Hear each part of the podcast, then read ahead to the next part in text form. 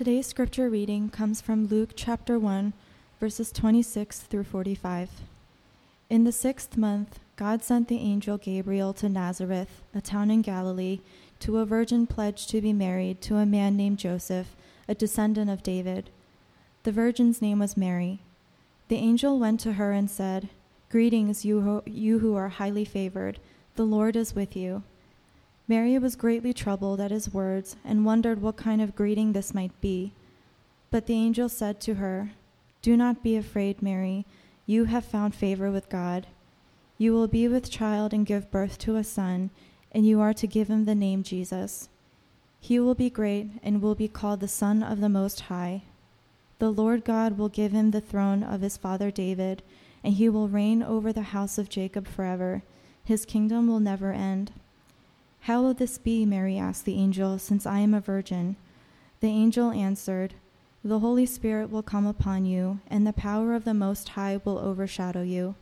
So the Holy One to be born will be called the Son of God. Even Elizabeth, your rel- relative, is going to have a child in her own old age, and she who was said to be barren is in her sixth month, for nothing is impossible with God. I am the Lord's servant, Mary answered. May it be to me as you have said. Then the angel left her. At that time, Mary got ready and hurried to a town in the hill country of Judea, where she entered Zechariah's home and greeted Elizabeth. When Elizabeth heard Mary's greeting, the baby leaped in her womb, and Elizabeth was filled with the Holy Spirit.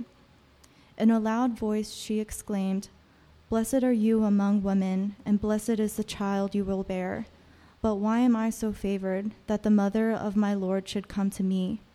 As soon as the sound of your greeting reached my ears, the baby in my womb leaped for joy. Blessed is she who has believed that what the Lord has said to her will be accomplished. This is God's word. If you've been with us the last couple of weeks, uh, we, have been looking at the series, it's just going through the, the old passages of Scripture that we grew up with to, to really relearn them because we need to relearn, we need to revisit Scripture. And uh, we've been looking at these passages of Advent, uh, the, the, the narrative of the birth of Jesus. And Advent means what? Advent means coming. This is an anticipation of the coming of Christ, and that's why throughout the weeks leading up to Christmas, we tend to revisit annually stories that bring us back to the birth of Christ to teach us who is Jesus and why did he come. And uh, last week we looked at the narrative of Joseph, and today we're looking at Mary. And both the narratives of Joseph and Mary teach us what happens when what? When Jesus comes near to us, when God comes near, when Jesus enters into our lives. And we said oftentimes that when Jesus comes into our lives, what happens? there's trouble, there's, there's fear, there's unrest. There are three points we're going to look at today. Uh, first, uh, the, the angel's message to Mary.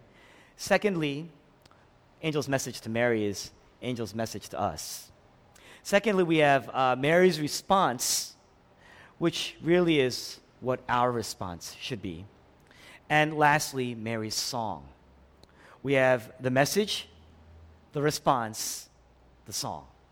First, we're going to look at the message, the angel's message to Mary. In verse 26, we have the angel Gabriel.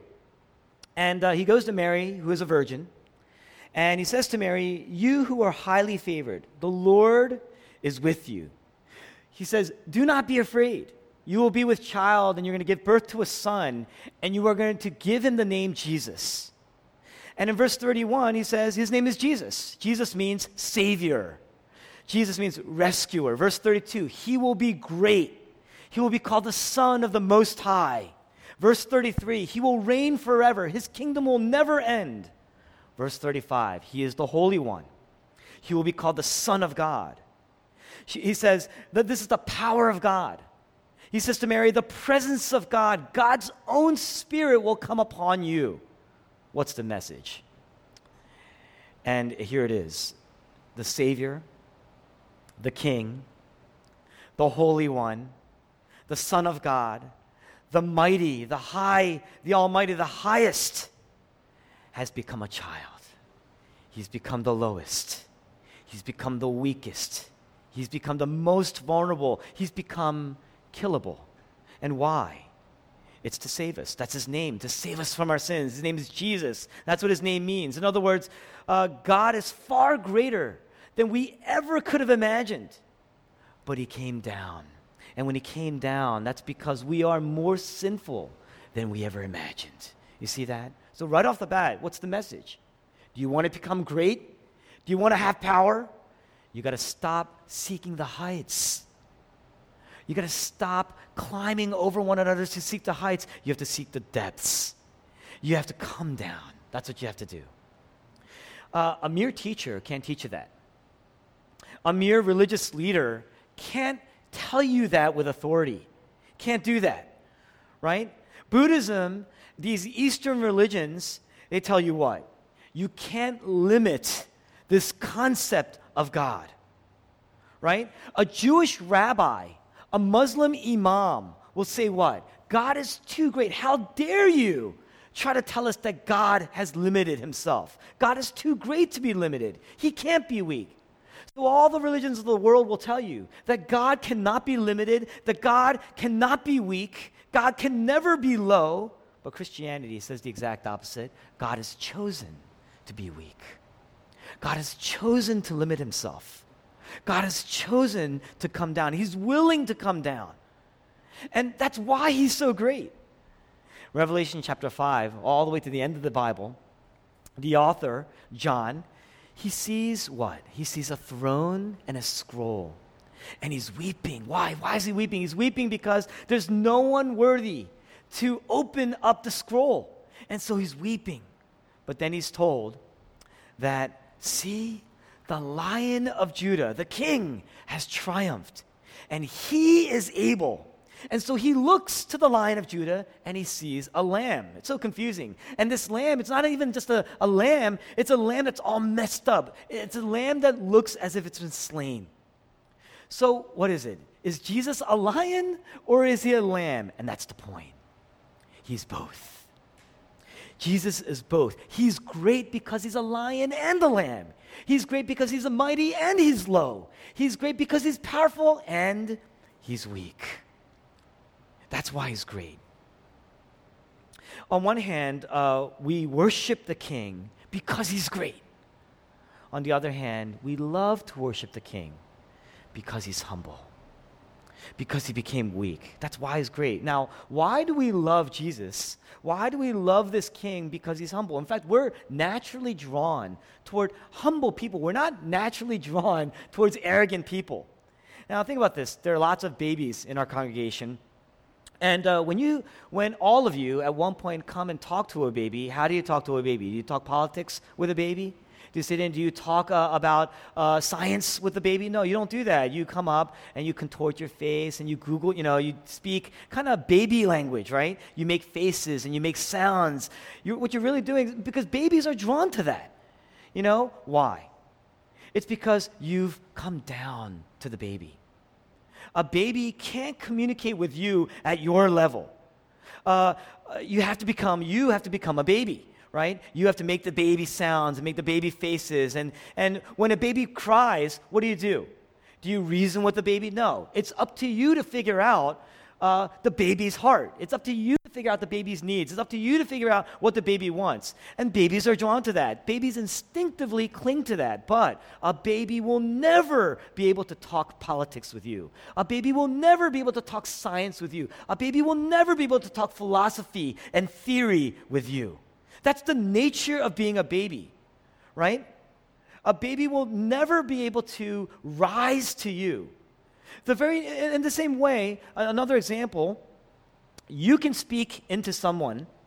You know, if you are in your normal state, you can speak into someone who's depressed, someone who's down. But when you're depressed, rarely can you speak into the joy of somebody right? You actually need somebody to come down and speak to you at your level. You're drawn to that. Why? Because the power of the higher person, the power of a healthier person, uh, there's tremendous power in his ability to enter into the world of the lower person, to enter into the world of a broken person. That's why we go to doctors to be healed right? Doctors, we assume them to be healthy. They have a power to come down, right, and heal. A power to come down and communicate what you need to be healed. That's the power of the, that's the, the a part really of the nature of the greatness, of the, the greatness of somebody. It's the, na- the nature of the lower person uh, to be unable to enter the world of the higher person. It's the part of the nature of its lowness. What's the, what's the angel saying? The Holy One, the Great One, the Almighty God has come down. Jesus is coming down. And does it come down to royalty? Does it come down to a throne? Does it come down through a queen? Through our greatness? No. Through Mary, an illiterate, impoverished, uneducated, weak person, a woman in a manger. Why? Because sinners are unable to be holy on their own. They cannot rise on their own. So, what happened? Holiness had to come down. The unselfish can, can understand and enter the world of someone who is selfish, right? It's the nature of someone who's unselfish, a part of the nature, right? But the selfish will never be able to understand an unselfish person. A holy person can understand and come down to sin. But a sinner will never be able to understand holiness on his own. John chapter 1 The light shines in the darkness, but the darkness has not understood it. You see? So greatness had to enter the world of the lesser. The Almighty had to enter the world of the weak. The Holy God had to enter the world of sinners. This is a gift. What's a gift? A gift is always something that's really a reflection of what you need. We're entering into that season of giving, right? And every one of us, the people who know you the best, the people who know your heart, understand your need, understand what you need.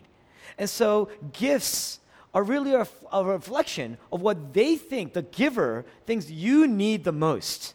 That's really what it is. So let's say for Christmas, I get a couple gifts, right?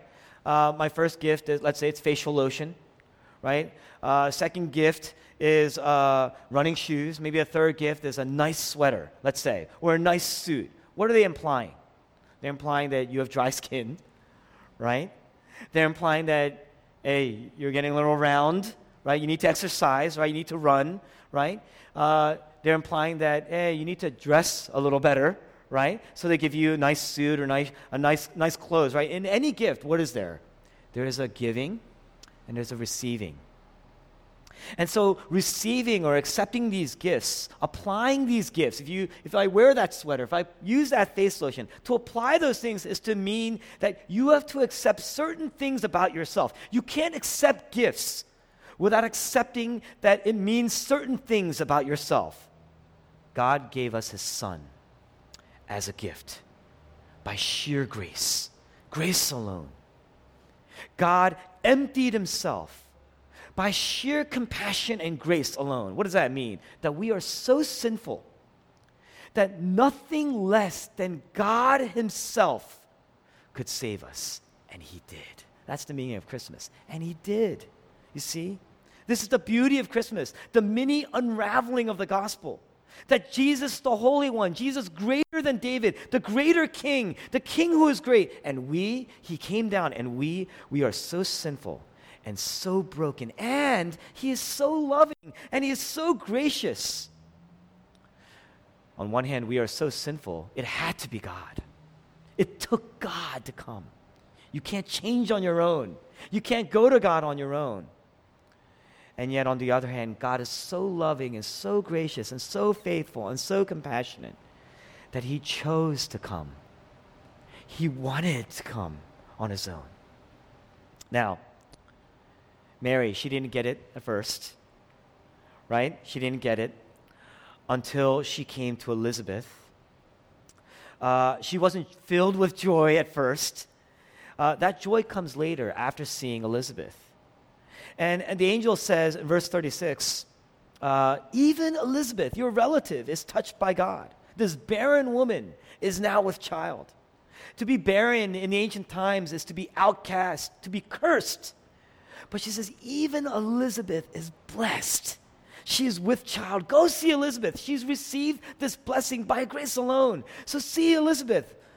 Verse 39 to 46 Mary goes to see Elizabeth, and Elizabeth knows. The moment she sees Mary, she knows.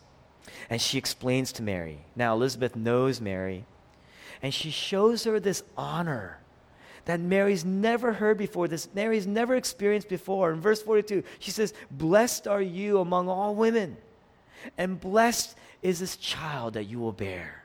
It's a striking honor. What an honor. What's this like? Mary, she's been given this gift, this precious jewel in her life. It's hers, she owns it. And now, when you receive something like that, this precious jewel, what do you do? And it's given to you, you go get it checked out. You need to get it validated. And so, uh, Mary goes to see Elizabeth, and Elizabeth is like this jeweler, right? This gemologist. And Elizabeth takes this jewel, she sees this jewel, and she's got special, uh, that special eyepiece, that loupe, right? And she examines this jewel, and what does she see? She looks into it, and she's taken aback. She's gasping for air. Why? She says, Mary, you have no idea what you have. This is the pearl of great price. This is a priceless treasure.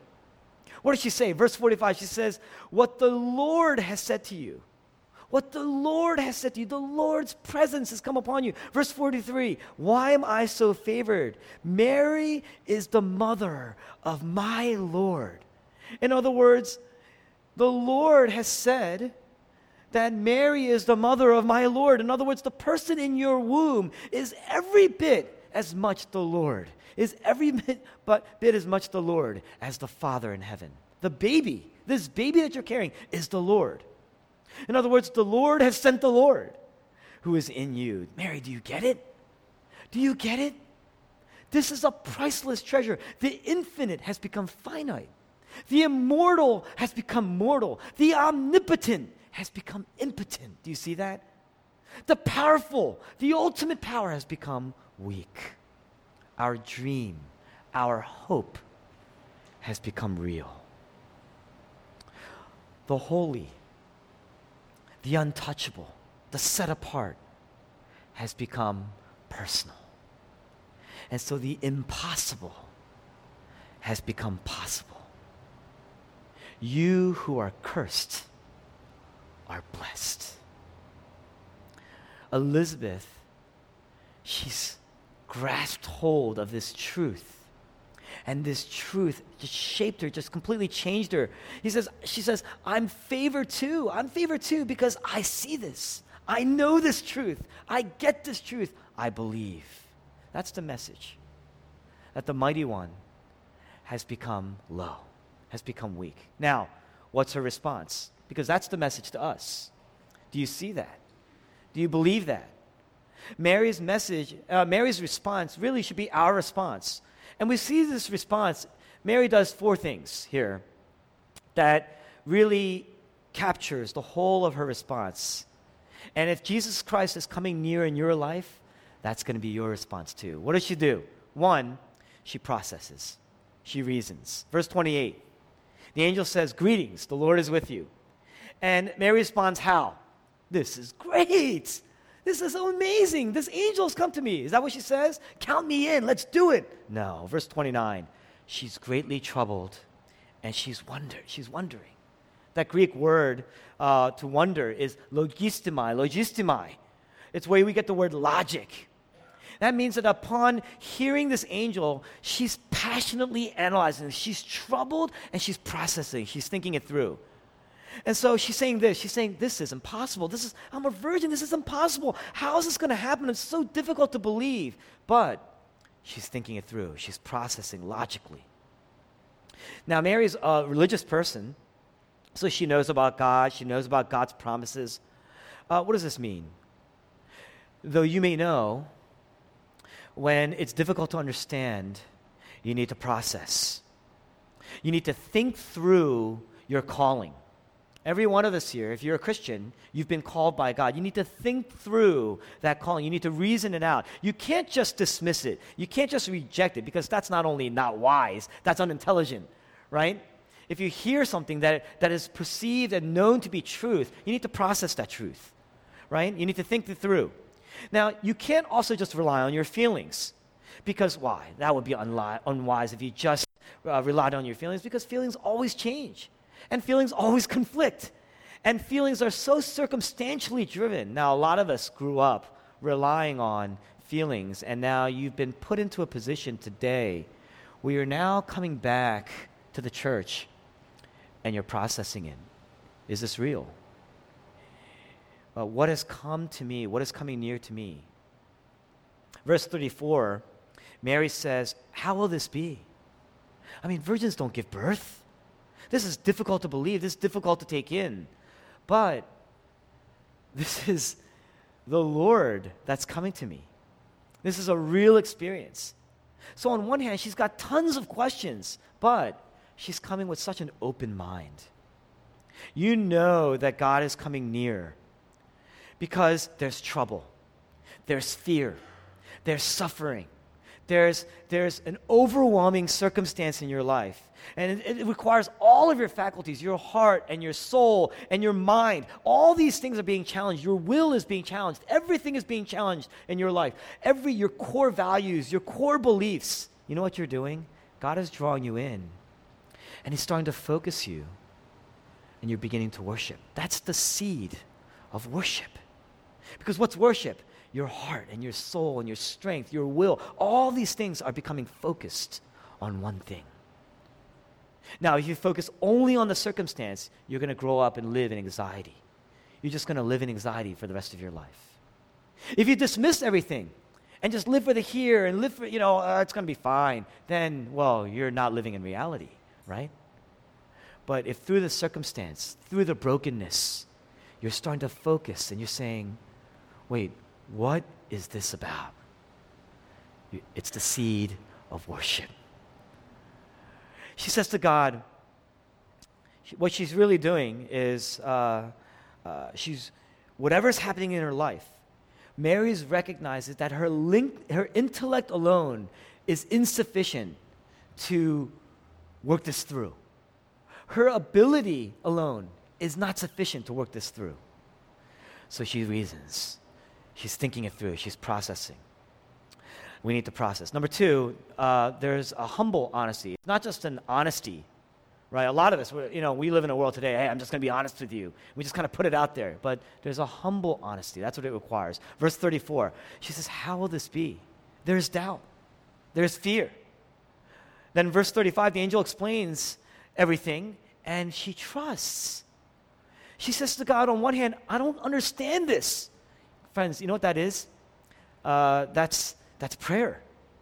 She says, you know, I don't, I don't, I don't get this. She's asking, she's, she's got doubts, honest doubts, but she's got an honest humility. It's not a fake humility. It's not, oftentimes we come and we kind of act humble, right? She's got, a, she's got a real humility, a genuine humility, an honest humility, but she's got honest doubts. And so she's asking questions. But when she asks questions, she's not asking with disbelief uh, she's, uh, because if she asked with disbelief, she would be dishonest, right? She's got a humble honesty. And so she says, I don't get this. If, but if God is really there, if God is real, I'm coming to you.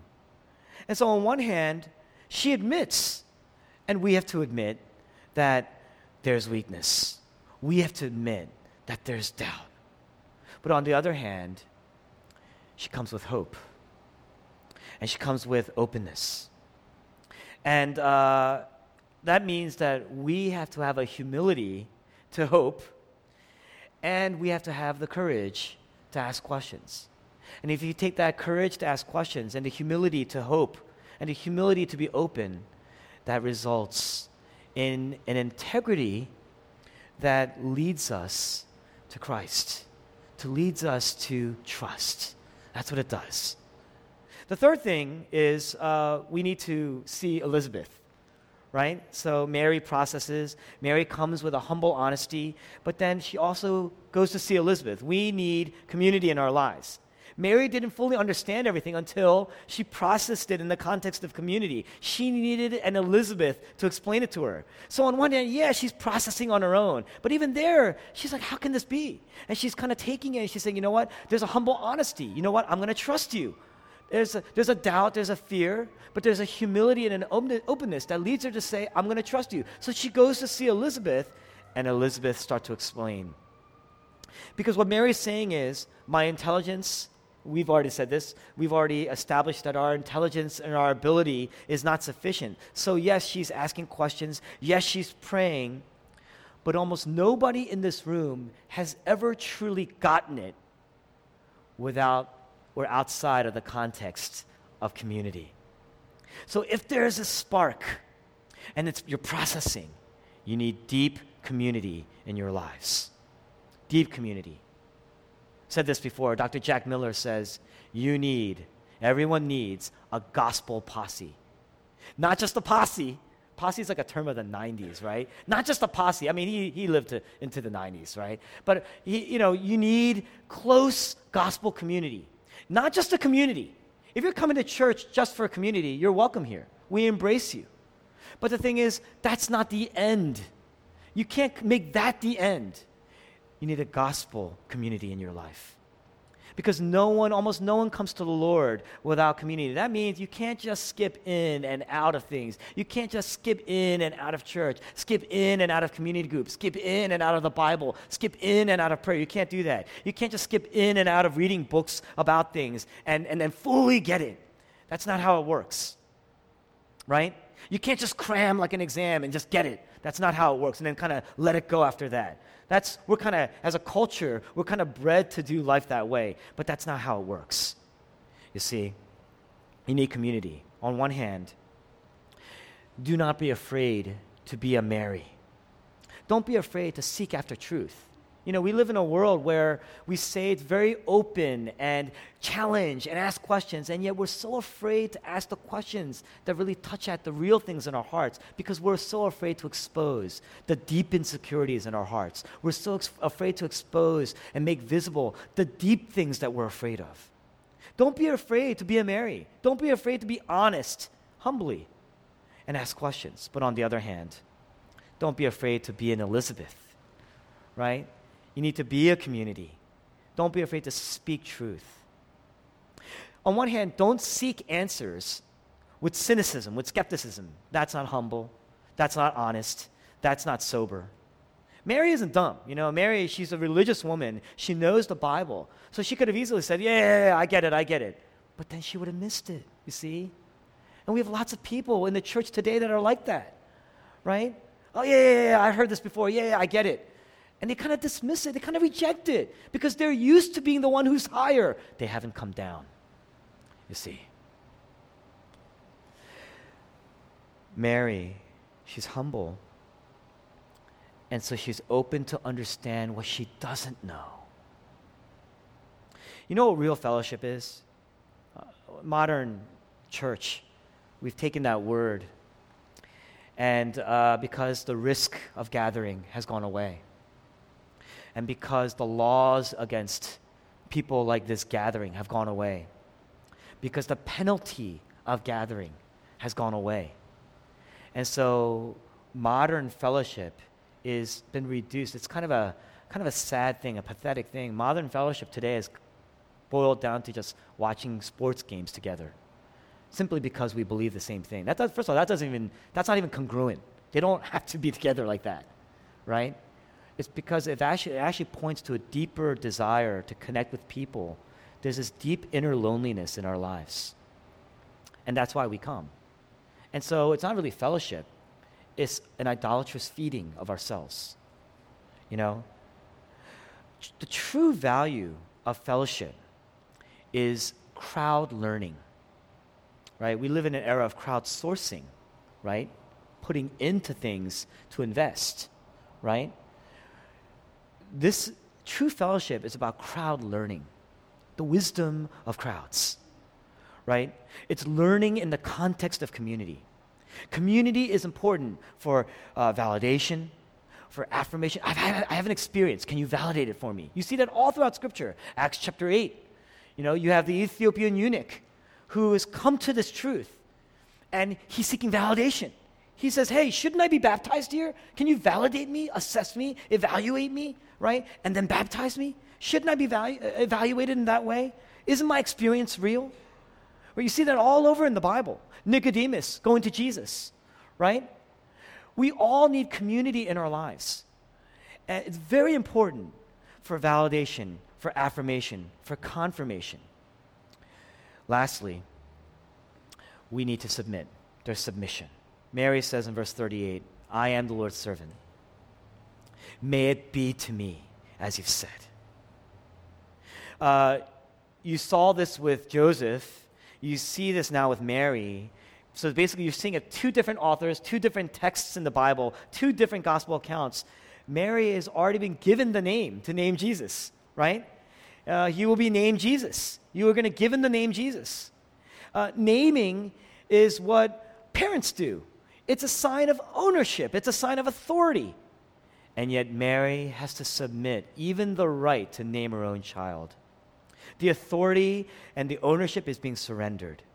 The ego has to be put down in order for that to happen because that right is being taken away from her, and yet she says, I will obey. Now, why wasn't that allowed? It's because Jesus, right? they, they say, the angel says, You're going to give him the name Jesus. Jesus is the first child with ultimate authority. Jesus is the only child with ultimate, ultimate power. You see that?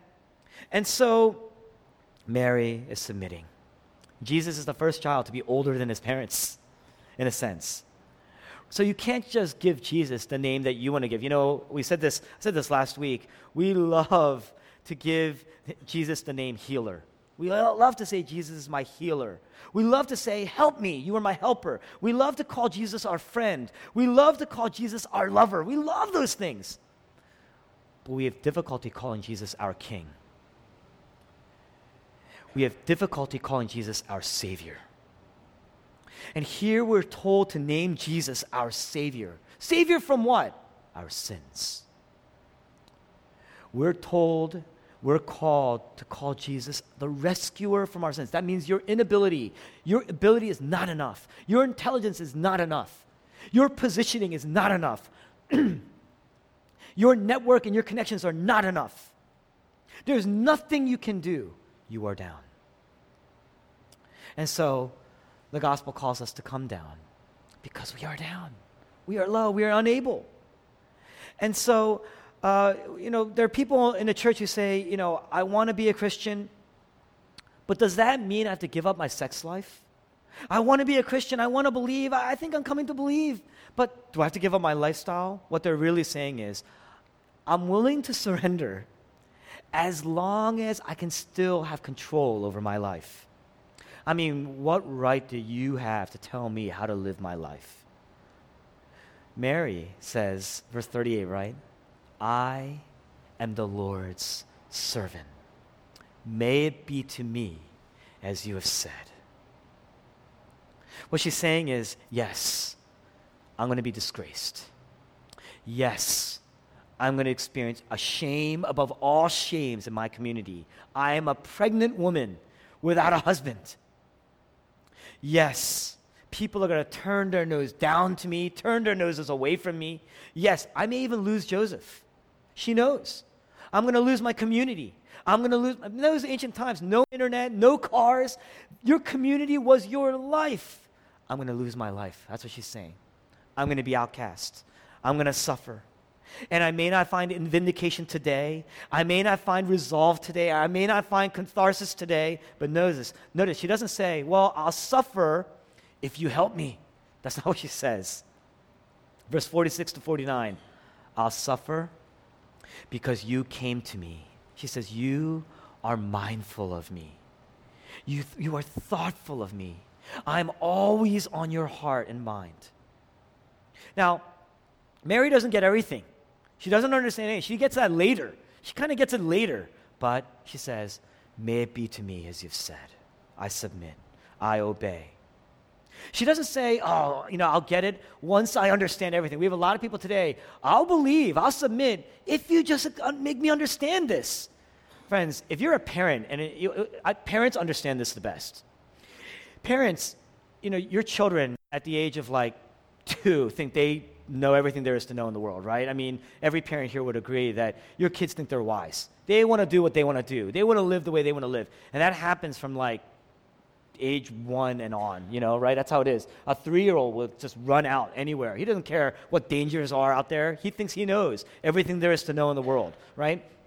Now, when they become teenagers, they're going to come to you and they're going to say, Well, why? Why can't I go out, right? Why can't I do this? Why do I have to practice so much? Why do I have to work so hard? Why do I have to do this?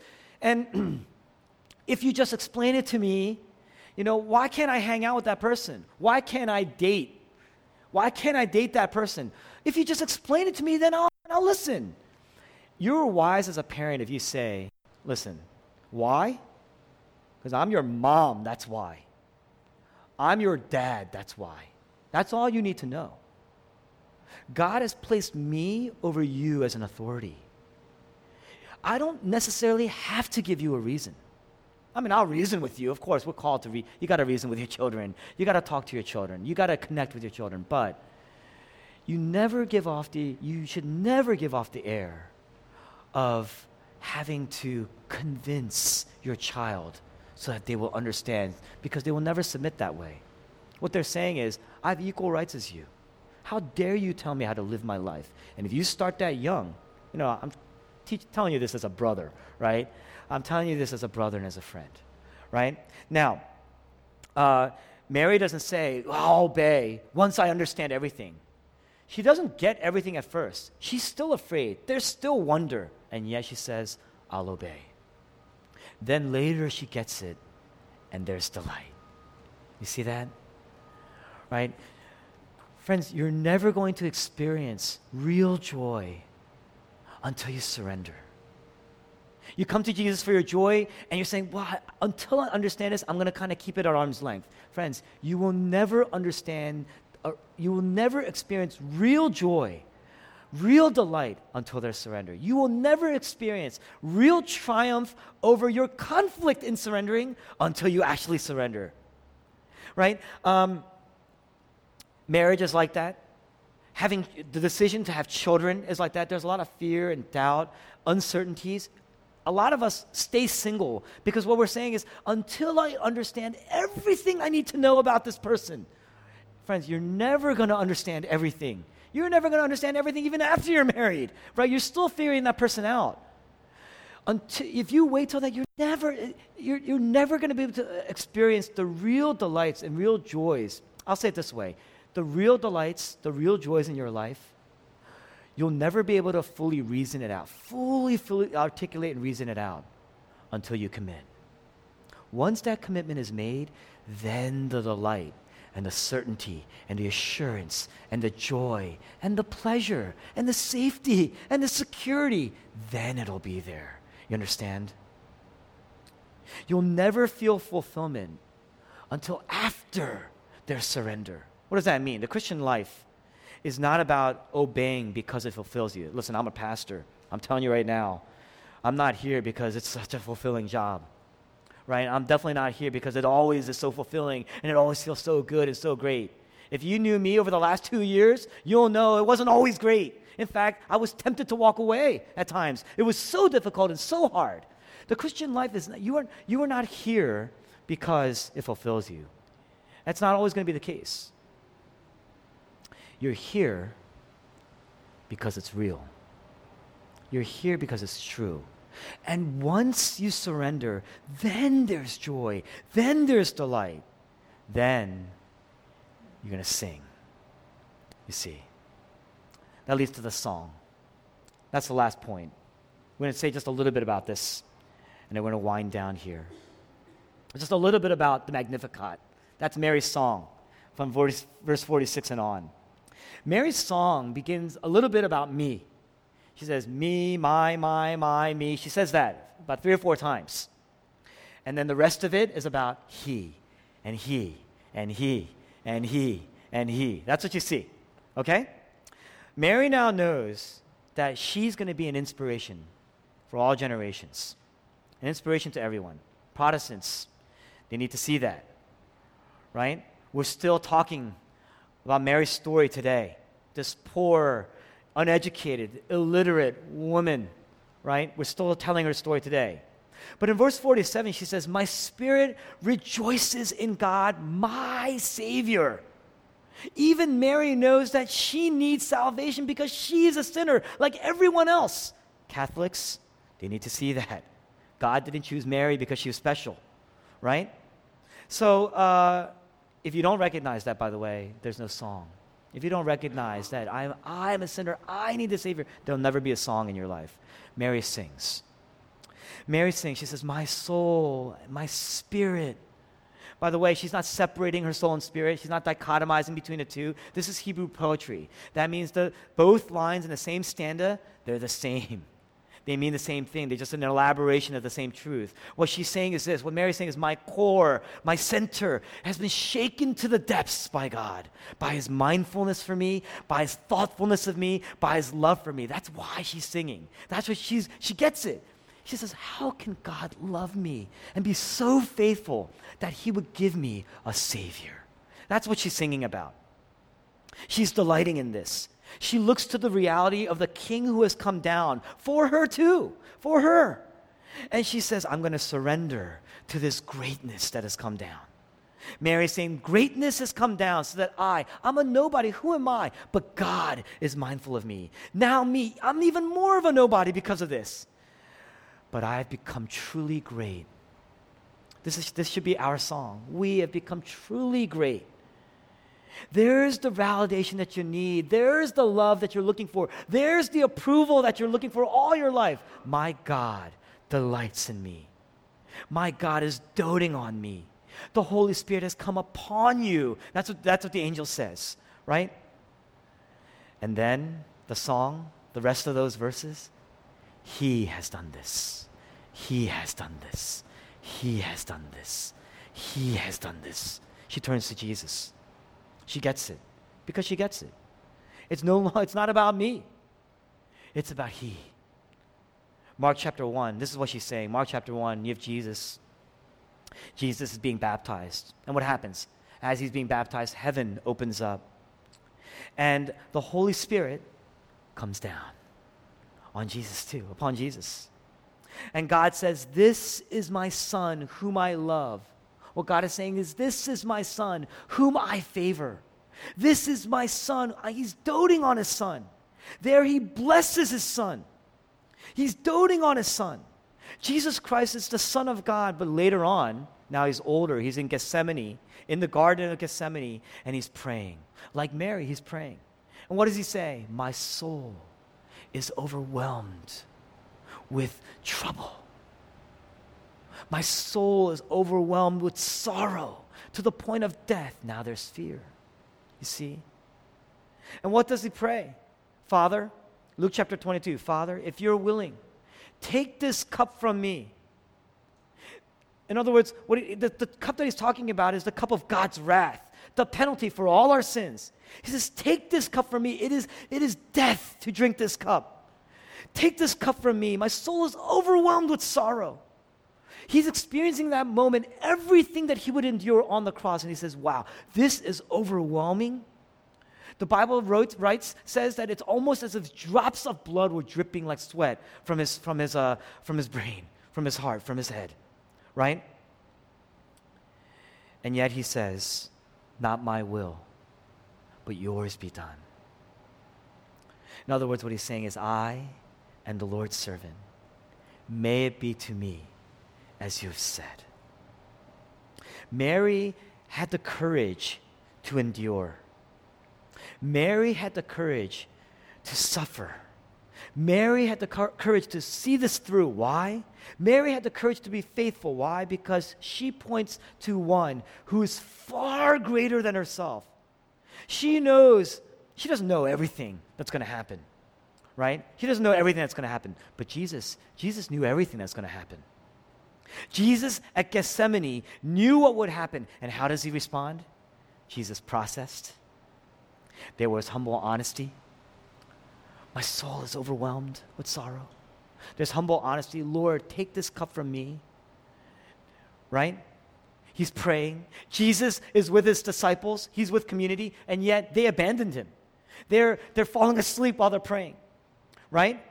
Jesus Jesus surrenders. Not my will, but yours be done. Ultimate suffering. Ultimate suffering. My soul's overwhelmed to the point of death. Mary says, My soul, my soul is rejoicing. Jesus says, My soul is overwhelmed. Mary got the joy, Mary got the blessing because Jesus got the pain, and Jesus got the cross, and Jesus got the suffering. Why? It's not just about physical pain. It's not about the emotional abandonment. It's not about the loss of friends and the rejection. It's because he knew that God himself would forsake him. And he understood the co- cost, and he understood the cross, and he understood the suffering, and he understood the loss, and yet it was worth it for him. In fact, Isaiah 53 says it was his joy. Hebrews says, the author of Hebrews says, for the joy that was set before him, he did this. And on the cross, Jesus cries out, My God, my God, why have you forsaken me? And what he's saying there, you know, Mary, she risked abandonment. Mary risked losing Joseph, risked losing the union with the one she loves. Jesus suffered ultimate cosmic abandonment, ultimate loss. And on the cross, when he says, My God, my God, you have forsaken me, what he's saying is, I have lost my ultimate love, my ultimate community, my ultimate lifeline. I've truly been left for dead. I've been outcast. That's why Jesus Christ, when he was crucified, he was crucified outside of the city. He was cast out from the holy city. You see? Mary received the blessing in all this. Jesus Christ received the curse. Jesus Christ paid the penalty of all our sins. That means he got everything that we deserved so that we could receive everything that he deserved. Mary was blessed Jesus Christ became accursed. Why? Mary received the presence of God, the face of God. You know the benediction, the, right? May the Lord be gracious to you, make his face shine upon you, right? That's the beatific blessing, the face of God, which is a blessing. Jesus says, I've been forsaken. God has turned his way, his face away from me. I am cursed. Why? So that we would be blessed we would have the Holy Spirit. That's what Mary received. Nothing special about Mary. She received what we can receive. Because on the cross, the Lord turned his face and rejected Jesus with ultimate shame, ultimate disgrace, the ultimate curse, the ultimate loss. Jesus Christ, the King, came down and then he descended to the depths for our sin so that we could ascend to the heights. I'm going to close. Very simple lesson, you know, because we're running out of time. And I had more, okay? You can put your guard down. When you get it, when you get the gospel, it leads to intimate relationships because there's no more pride and there's no more fear. And you can admit things about yourself that you haven't been able to admit, the deep things that you haven't been able to admit. That means you, you, can, be, you can put your guard down. That people you can descend. And that makes you winsome. It also gives us, so it gives you intimacy. It gives you the possibility of genuine intimacy, but it also gives you genuine comfort. If the Holy One became weak and suffered, no one's going to understand your suffering more than God. No one's going to understand where you are. You feel rejected. You feel at a loss. You feel like you lost blessing. You feel cursed. No one understands what it means to be cursed more than Jesus. And he understands. And he knows. And he suffered not to just suffer with you, he suffered for you. That means he is with you. The Holy Spirit's presence is with you. That means that your suffering has meaning and that God is king. And if God is king and your suffering has meaning, there must be a reason. There must be a reason. So, like Mary, we process. We're called to process. Come with humble honesty. See that? That leads to trust. Share it in community, in the context of community, and surrender. Go to God with everything. That's prayer. Trust God with everything. That's surrender and sacrifice. This is the meaning of Christmas, friends. Until we actually get to Christmas, we're going to talk about the meaning of Christmas again and again and again. Let's pray together.